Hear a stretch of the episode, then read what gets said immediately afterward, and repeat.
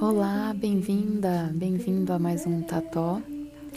No episódio de hoje é, vai ser muito especial que eu vou ler o meu relato de parto. A autora do dia sou eu. Antes de começar esse relato, é, vou ter alguns recadinhos. Primeiro, contar da vinheta de introdução, que foi uma dica dada pela Priscila do podcast Versar. Ela me deu um toque de que seria legal ter uma vinhetinha. Então eu gravei essa essa vinheta, eu tô cantando, é a música do padrinho da Antônia, o grande pianista, grande músico Fábio Torres.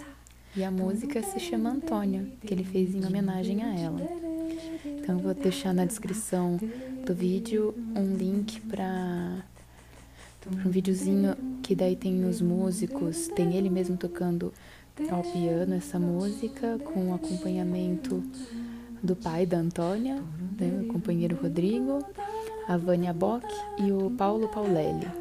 Só a gente dá pesada, para vocês verem uma outra versão, uma versão completa dessa música. Então é isso. E vamos lá para, para o, o relato em si. Antes de começar esse relato, quero fazer uma introdução para contextualizar, dar meio que um glossário e facilitar a compreensão do cenário atual do parto no nosso país. No Brasil, nas últimas décadas, algo realmente estranho aconteceu. As pessoas começaram a acreditar que a melhor forma de fazer o parto seria por meio de uma cesárea. Isso porque os médicos e hospitais ganham mais dinheiro e não esperam tanto durante o trabalho de parto. Eles podem organizar a sua agenda para que não tenham que trabalhar durante a noite, finais de semana, etc., feriados. Portanto, é bastante conveniente para eles, mas não tanto para as mulheres e bebês. É muito mais difícil para a mãe se recuperar da cirurgia, e o risco para o bebê é maior do que em partos naturais. Muitas vezes a equipe médica mente mesmo para a família, dizendo que o bebê está em perigo, desestimulando a mulher, dizendo que é muita dor, etc., não contando sobre o risco de uma grande cirurgia como essa. E tem gente que acha que, por ser caro, fazer cesariana confere algum status. No Brasil, se você paga por um médico particular, pode optar por uma cesárea, mesmo que não haja motivo para a cirurgia. Então, algumas pessoas iniciaram um movimento contra isso, conhecido como parto humanizado. Acho esse termo péssimo, por pensar a que ponto chegamos. Ter que chamar um parto de humanizado é porque devemos ter desumanizado muita coisa, não? Mas uma alternativa seria definir como assistência ao parto digna. O movimento defende que as mulheres merecem ser mais bem informadas, suas escolhas respeitadas, estimuladas a acreditar que seu corpo pode dar à luz e que a cesárea só deve ser feita quando for realmente necessário para salvar a vida da mãe e ou do bebê. Não são contra a cesariana necessária, mas contra a desinformação. Mas como vão contra a maioria dos médicos e das instituições de saúde, essas pessoas são criticadas e chamadas de radicais, xiitas, etc. Na minha opinião, essa mentira, que é comumente contada para convencer as pessoas de que o parto hospitalar e até mesmo a cesárea são realmente as únicas ou melhores opções para todos os partos, são verdadeiras chantagens psicológicas com consequências graves para a saúde das pessoas envolvidas. Inclusive, percebendo esse movimento, muitos médicos começaram ultimamente a fazer de conta que são pró-parto humanizado, levam as gestantes em banho-maria para no final da gestação tentar enfiar um terrorismo, um medo, uma desculpa para justificar a cesárea agendada, principalmente próximo a feriados. Isso são dados, está tudo registrado, estatística mesmo. Um crime. E me revolta há anos. Um dos modos de tentar fugir disso é pedir para o plano de saúde revelar a taxa de cesárea do médico. Eles são obrigados a fazer isso. Deveria ser algo explícito, sem gerar constrangimento. Mas eles tentam a todo custo esconder, pois sabem que é imoral um médico obstetra ter 100% de cesarianas. E isso ocorre. O cara não deve nem lembrar como é uma vulva. Eu digo que, que pensar. É, eu digo que esse médico, né, que tem essa taxa, deve pensar que o umbigo é um zíper por onde se tira o bebê. Enfim, ultrajante. As doulas. As doulas são personagens essenciais nessa batalha por um parto digno.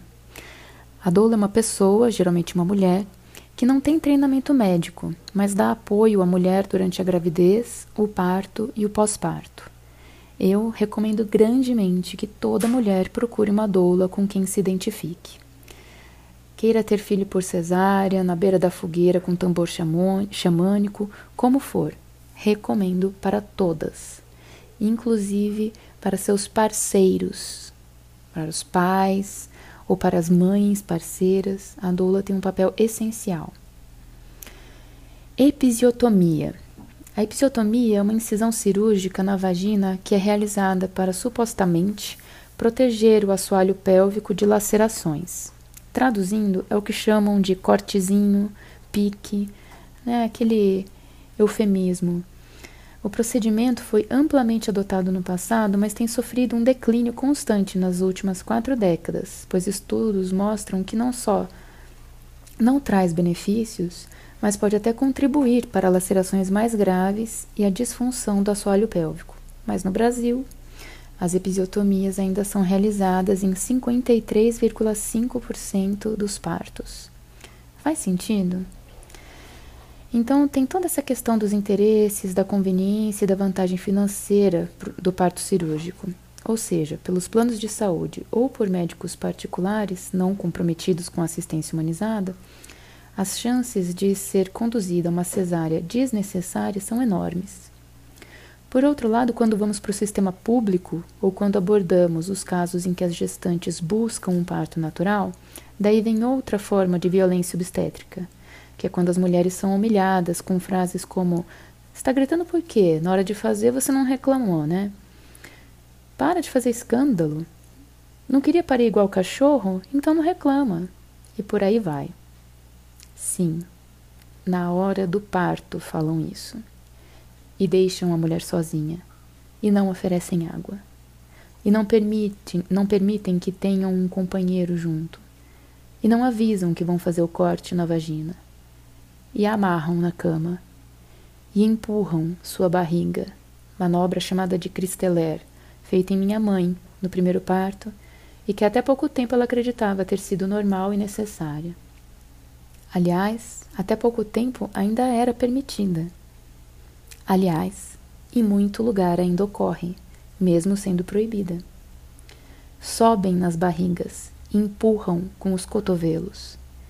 E com as mulheres negras, isso é muito pior, mais frequente, mais normalizado. Falam que elas toleram mais a dor, então administram menos analgesia. E o nome disso é irresponsabilidade e racismo. Ou pior, crime. Então, somos nós as xiitas do parto humanizado. Pois se um bebê morre nesse caso, é irresponsabilidade da mãe e companhia. Mas se ele morre num hospital em decorrência de um parto adiantado, porque poderia cair no meio do Natal, não se questiona. Acham que o médico fez o que pôde, que com certeza tinha motivos reais, como a, com a, como a velha lorota do cordão enrolado no pescoço, que bebê é grande demais ou pequeno demais, etc, etc, etc. Até 2000 e pouco, eu não questionava o sistema de partos, até que li uma matéria falando sobre parteiras urbanas. Isso acendeu o alerta para todos esses padrões deturpados. E então amigas foram engravidando, eu fui me informando, criando uma lista de links para as gestantes buscarem informações de qualidade. As pioneiras foram a Nina, minha querida amiga, mãe da Badu, e a Carol, a mãe da Cora, outra querida amiga. Depois a Michele, a mãe da Luísa, que me permitiu a maior transformação antes do meu, do meu próprio parto, que foi estar no parto dela, registrando. Então fui me preparar, fazer cursos de fotografia, e isso foi aumentando meu repertório. Elas foram muito especiais, irmãs de alma, comadres, no sentido de sermos mães umas das outras. E viver o parto da Luísa sentir o seu choro primordial, estar nesse momento de corpo portal da Michelle e ver e ver os pulmões de um bebê se inflarem de ar atmosférico pela primeira vez, como uma flor a desabrochar, foi muito transformador. Então, para iniciar o meu relato, compartilho essa cantiga que aprendi no curso de fotografia com as maravilhosas Vivian e Suzanne do Além do Olhar cantiga que embalou minha gestação. Mar, oh mar, oh mar, oh mar imenso mar, mar, ombra de Dios, mar que quita penas y dolor. Mar, oh mar, oh mar, oh mar imenso mar, mar,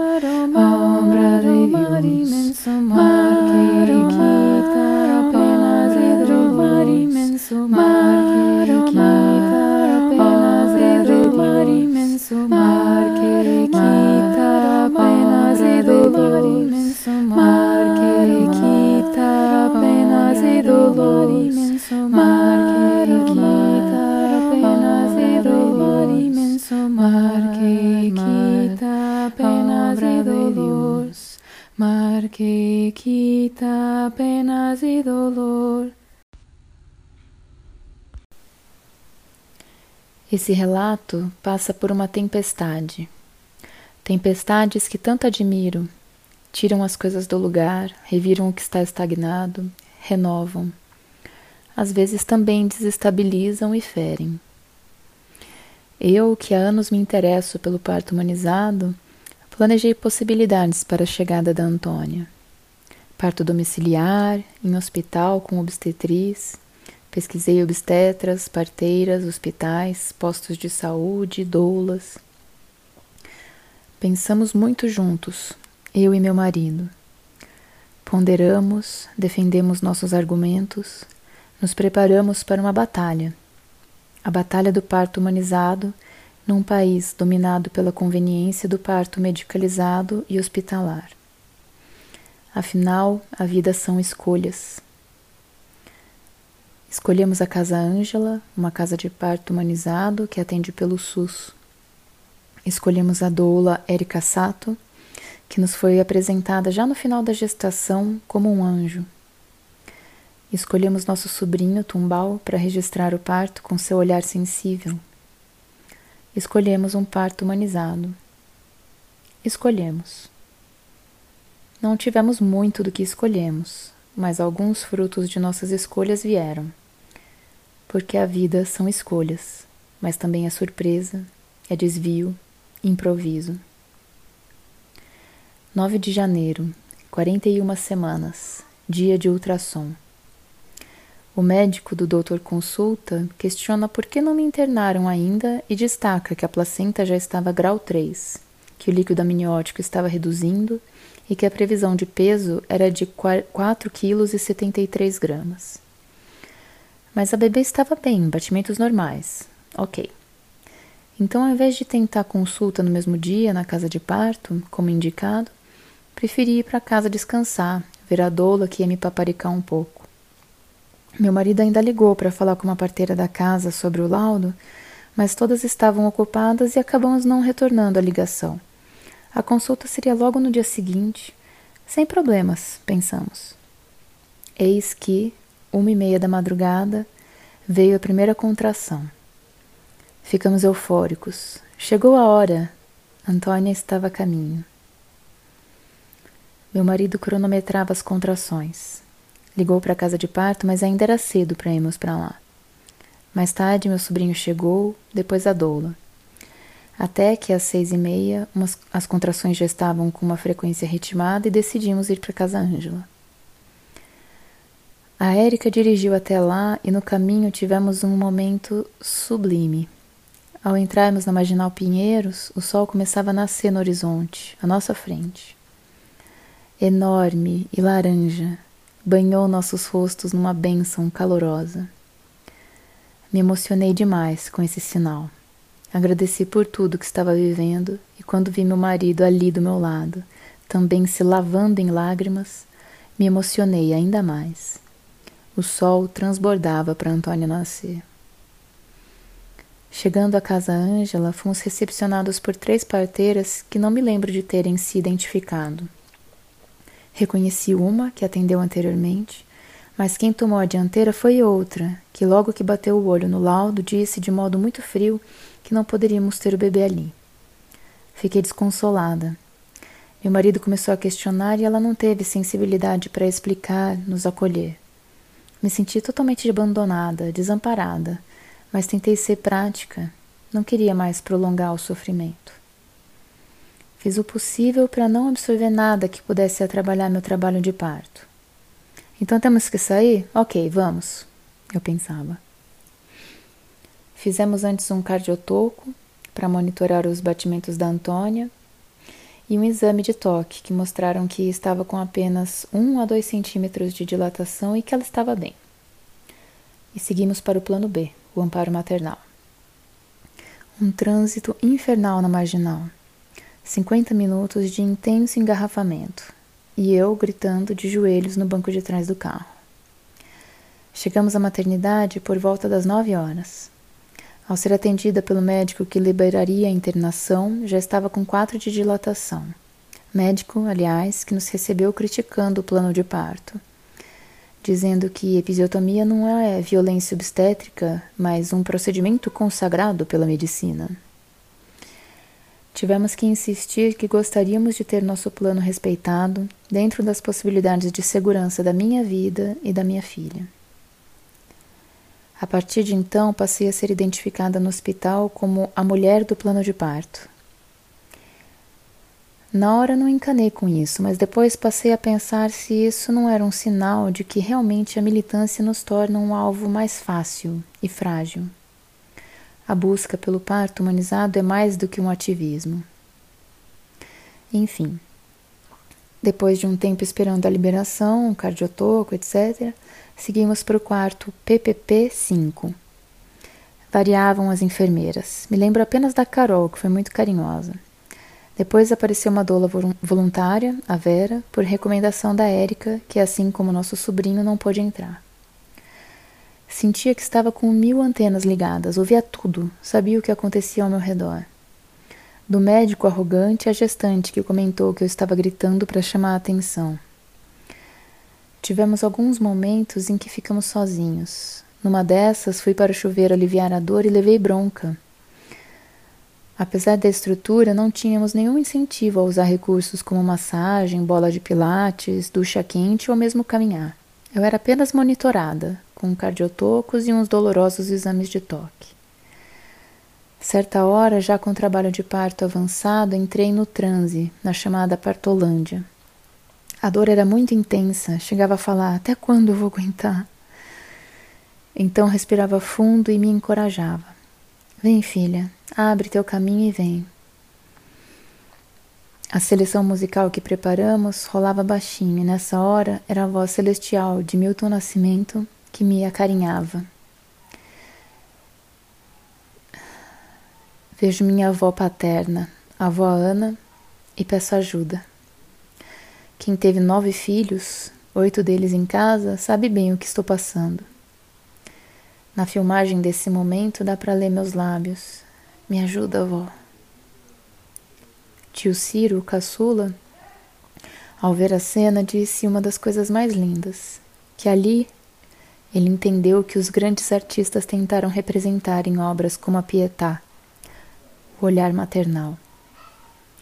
Realmente ali ocorria algo de divino. Lá pelas 14h30, já estava com 8 centímetros de dilatação, mas os batimentos cardíacos do bebê estavam difíceis de serem monitorados. A enfermeira chamou o médico. Ele tentou escutar e os números variavam bastante no aparelho, entre 146, o que é normal, e 93, o que seria baixo. As contrações super intensas, quase sem intervalos. E, então o médico, com muita delicadeza, nos explicou que seria indicação real de cesariana, não de emergência, mas de urgência. Pedimos a opinião de um segundo médico que concordou com ele sobre a bradicardia.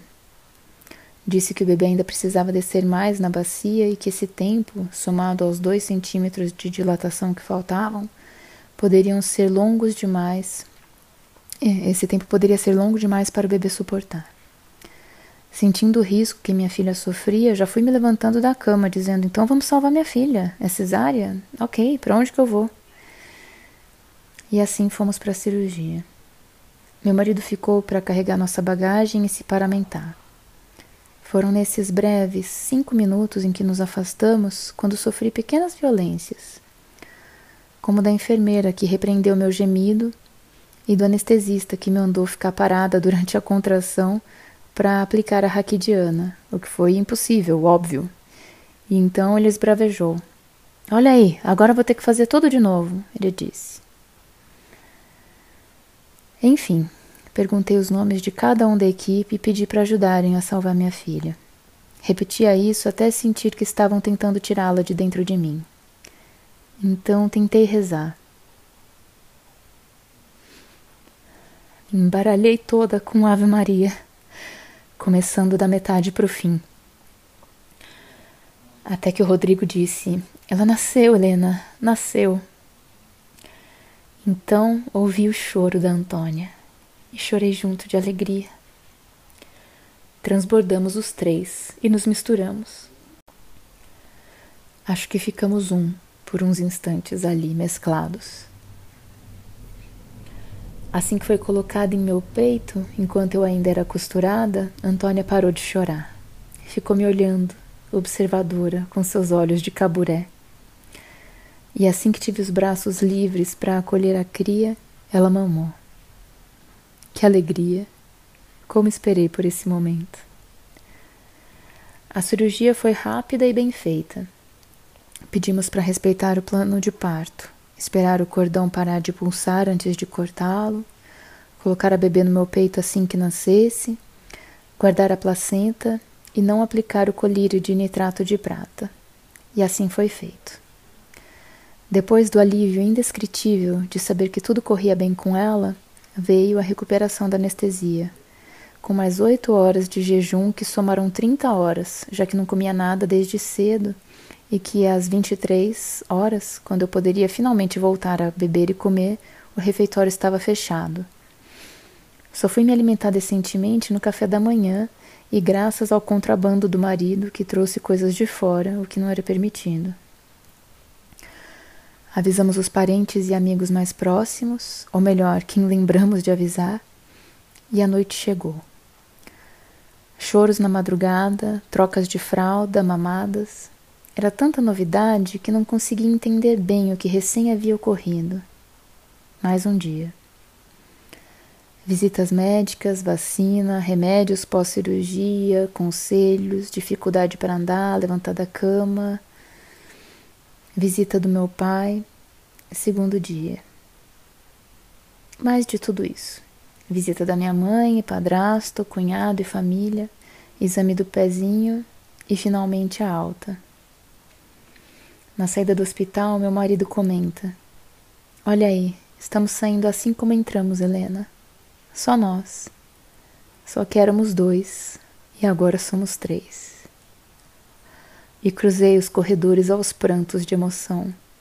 Me senti passando por um arco do triunfo. Vencemos. Então, chegando em casa, algumas fichas começam a cair. Parece que só um lugar familiar te permite entender certas coisas. Veio toda a dor de ter me sentido abandonada num lugar em que sempre sonhei parir. A desilusão que isso significou e uma sensação de que tudo poderia ter sido diferente se tivesse sido acolhida lá. Que eu teria usufruído de toda a beleza que um círculo de confiança formado pelo meu marido, doula, sobrinho e parteiras me proporcionariam. Que o trabalho de parto teria sido mais rápido, ou que, mesmo se tivesse demorado as mesmas 13 horas, eu teria desfrutado destes momentos muito mais livre e segura, sem desconfiança. Que eu teria parido de forma natural. Não por desejar isso como um troféu, mas por toda a somatória dos fatores anteriores permitir que minha filha não sofresse no final. Enfim, o pior é não saber, só imaginar. A pulga do e? Mas logo vinha a inevitável frase: O importante é que ela está bem, para abafar a minha dor. Entramos nas redes sociais para procurar pelo médico que fez a cesárea, no intuito de agradecê-lo por ter sido tão gentil e ter salvo nossa filha. E aí veio a segunda desilusão. Um post em que ele dizia: É bem isso que penso. Antes do link para o texto ignorante e preconceituoso da Ana Cristina Russo, metendo pau no parto humanizado. Na hora senti um frio na barriga. Fui roubada, será? Ele seria capaz de roubar meu parto para dar uma lição na moça do plano de parto? Será? Afinal, com tanto ódio por essas, entre aspas, mulheres que merecem, que desmerecem os médicos e que querem parir como cadelas, não duvido que para liberar um quarto de hospital superlotado eu fosse a escolhida. Afinal, não quer anestesia nem analgesia, fica gritando, vai demorar a incomodar. Será? Não, não. Ele seria um monstro e uma ferida enorme se abriu. Chorei como um bicho, me segurando com medo de romper os pontos. Mas a ferida emocional já estava rompida. E comecei a oscilar entre me sentir enganada e paranoica. E claro, culpada. Culpada por não estar mais atenta. Ele pode ter mostrado meus batimentos e dito que eram os dela, por que não pus o cardiotoco do outro lado? Culpada por não insistir mais, por não ter feito mais força para acelerar, por não ter recorrido à ocitocina sintética. Culpada por sentir essa tristeza toda vez que conto sobre o parto, por chorar. Por querer falar, infelizmente foi cesárea, quando deveria ficar feliz por ter salvo a vida dela. Que ego é esse meu que se sobrepõe à saúde da minha filha, não é? E o medo de perder a conexão com ela, de não curtir a hora dourada, de ter depressão pós-parto, de ficar anestesiada, de minha filha sofrer alguma sequela, e por aí vai. Parte do meu processo foi enviar esse relato para a parteira que tanto me marcou, com a seguinte carta, resumida aqui. Vou chamá-la de M. M. Escrevo na semana em que faz nove meses que Antônia nasceu. Agora está mais tempo fora do que dentro de mim, e senti a necessidade de fechar alguns ciclos simbólicos, como de enterrar a placenta e de te escrever. Não nego que sua lembrança ainda me cause dor e mágoa, mas não escrevo com raiva e ressentimento, mas porque sinto que é essencial que eu reforce o tamanho da responsabilidade que as palavras têm. Palavras como carinho, acolhimento, proteção, amor, humanização. Palavras que não ouvi de você naquele dia. Ouvi não e um silêncio, uma ausência que me desamparou e que desestruturou meu trabalho de parto. Não é para causar remorso, culpa ou sofrimento, é para alertar, para que saiba o impacto que isso teve, para que se conheça e para que evolua. E claro, para que isso não se repita. Um protocolo não pode ser mais forte do que o acolhimento. O modo como se dá uma notícia é tão importante quanto a notícia em si. Isso também faz parte da assistência humanizada. Nunca terei como voltar atrás e repetir aquele parto. E essa é a beleza da natureza. Não temos controle sobre ela. Agradeço por todo o pré-natal que tive na casa Ângela, pelos belos encontros com essa equipe, pelo parto que trouxe minha filha linda, forte, saudável e tão amada para os nossos braços. Mas espero que essa carta te toque e que vibre em seu interior, para que a sua missão se integre melhor com o propósito da assistência humanizada para além do protocolar. Então ela me respondeu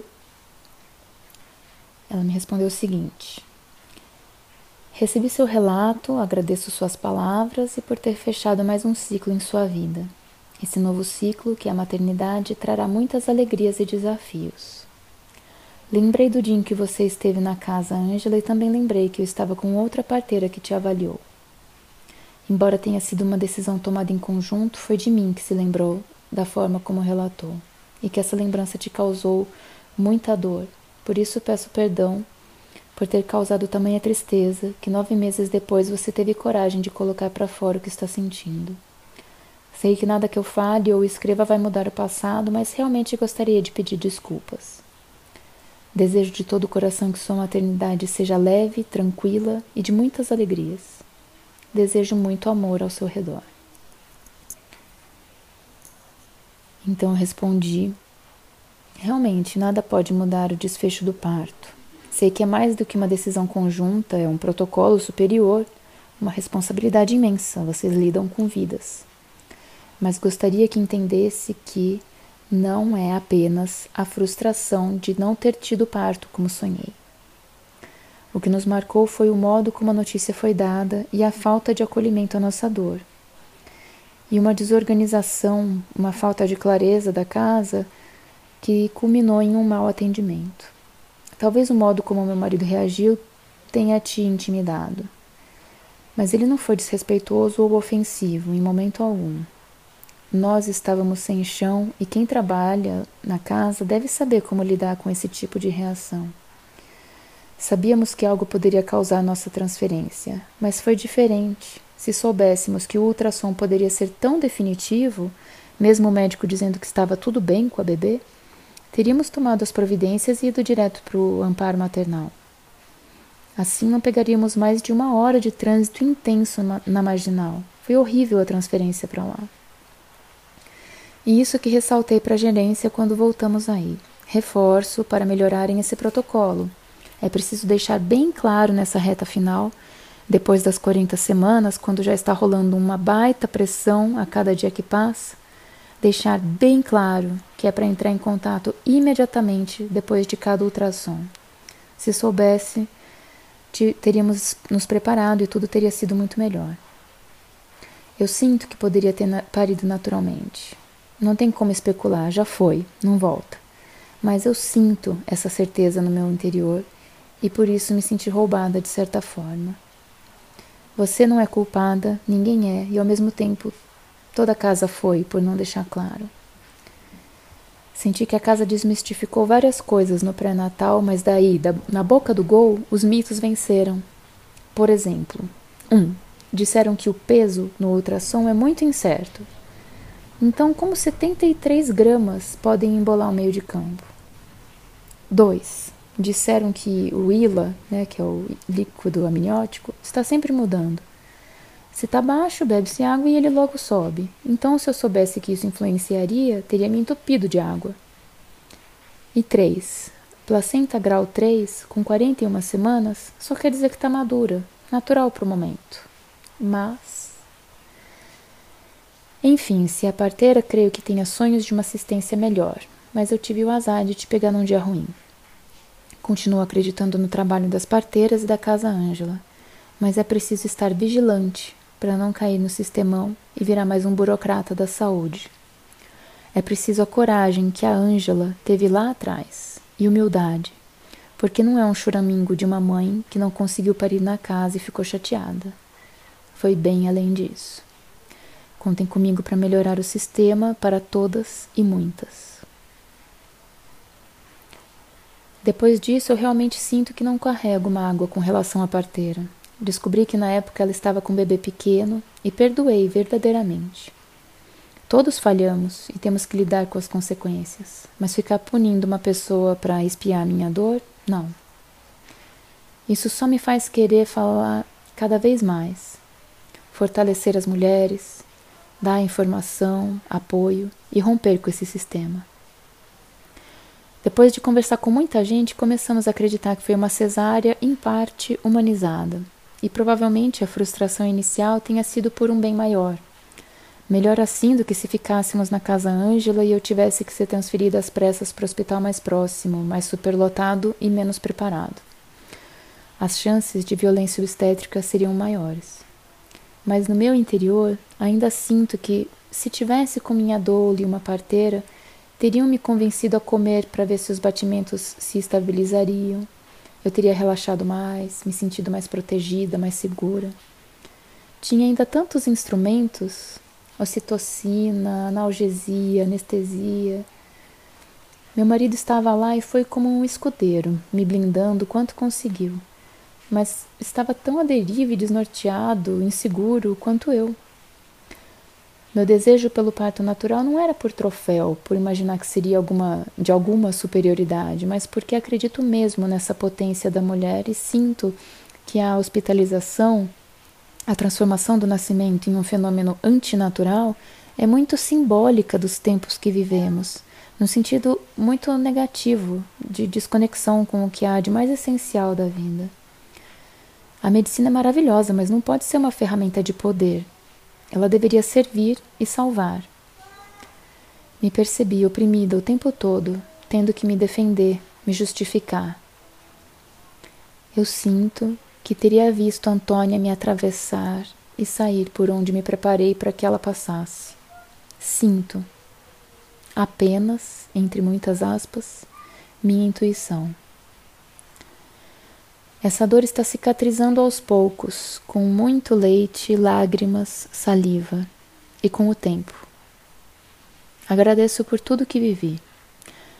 Agradeço a presença constante de meu companheiro, Rodrigo e Castro, vigilante, sempre ao meu lado. Passou por tantas revisões nesse período. Renasceu com nossa filha, se entregou para o mistério da paternidade com uma coragem impressionante me ensinou a amar ainda mais, ele e o fruto desses muitos anos de união. Vivemos juntos muitas aventuras, nos preparamos para essa, a mais arrebatadora. Curtimos a gestação. Me senti linda com aquele barrigão que tanto acariciei. Nunca amei tanto meu corpo. Que esse relato, que eu fiz em fevereiro de 2019 e atualizei em novembro de 2020, ajude outras mulheres e homens. Conversar, me expressar, refletir e escrever foi extremamente terapêutico. Agradeço as lindas mensagens de amigas e amigos que responderam ao ler ou ouvir nossa trajetória. Antônia nasceu dia 10 de janeiro de 2019, às 15 e 06 em São Paulo, capital forte, grande, 3 quilos 880 gramas, 52 centímetros e meio, chorando alto e de olhos bem abertos. Foi atenta. Liberou logo de cara todo o calor da pimenta, canela e gengibre que comi no final da gestação. Intensa. Pousou no meu peito em seu breve voo de twin, saindo pela janela quando faltava muito pouco para se escancarar a porta. Escolheu sua hora, mergulhou em ondas super profundas, quase abissais, junto comigo no trabalho de parto. Foi destemida. Todo parto é uma revolução.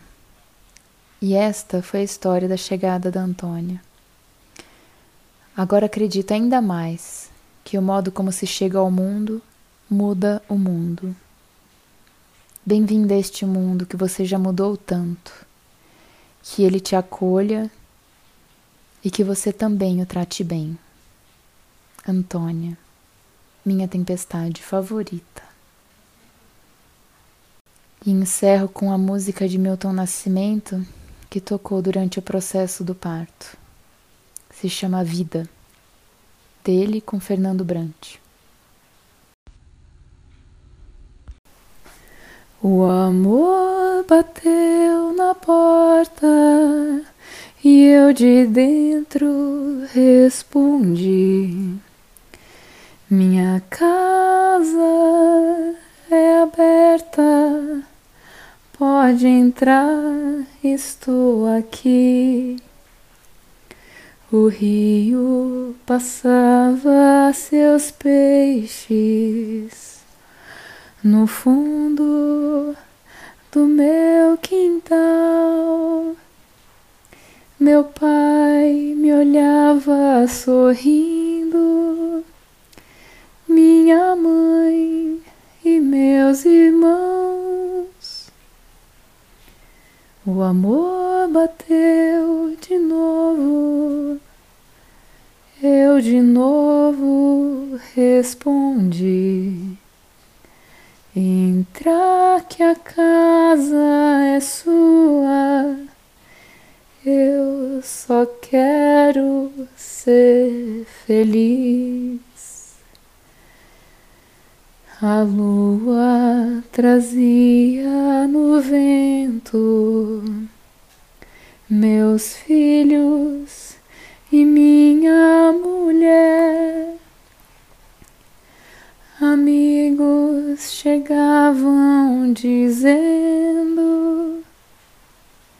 que a vida é isso aí. O amor bateu na porta e eu de dentro respondi. Minha casa é aberta, pode entrar, estou aqui. O rio passava seus peixes no fundo do meu quintal meu pai me olhava sorrindo, minha mãe e meus irmãos. O amor bateu de novo e eu de novo respondi. Entra que a casa é sua eu só quero é ser feliz. A lua trazia no vento meus filhos e minha mulher. Amigos chegavam dizendo que a vida é isso aí,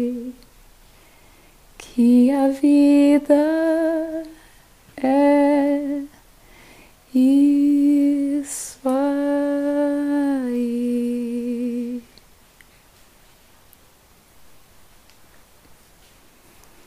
Com muito amor.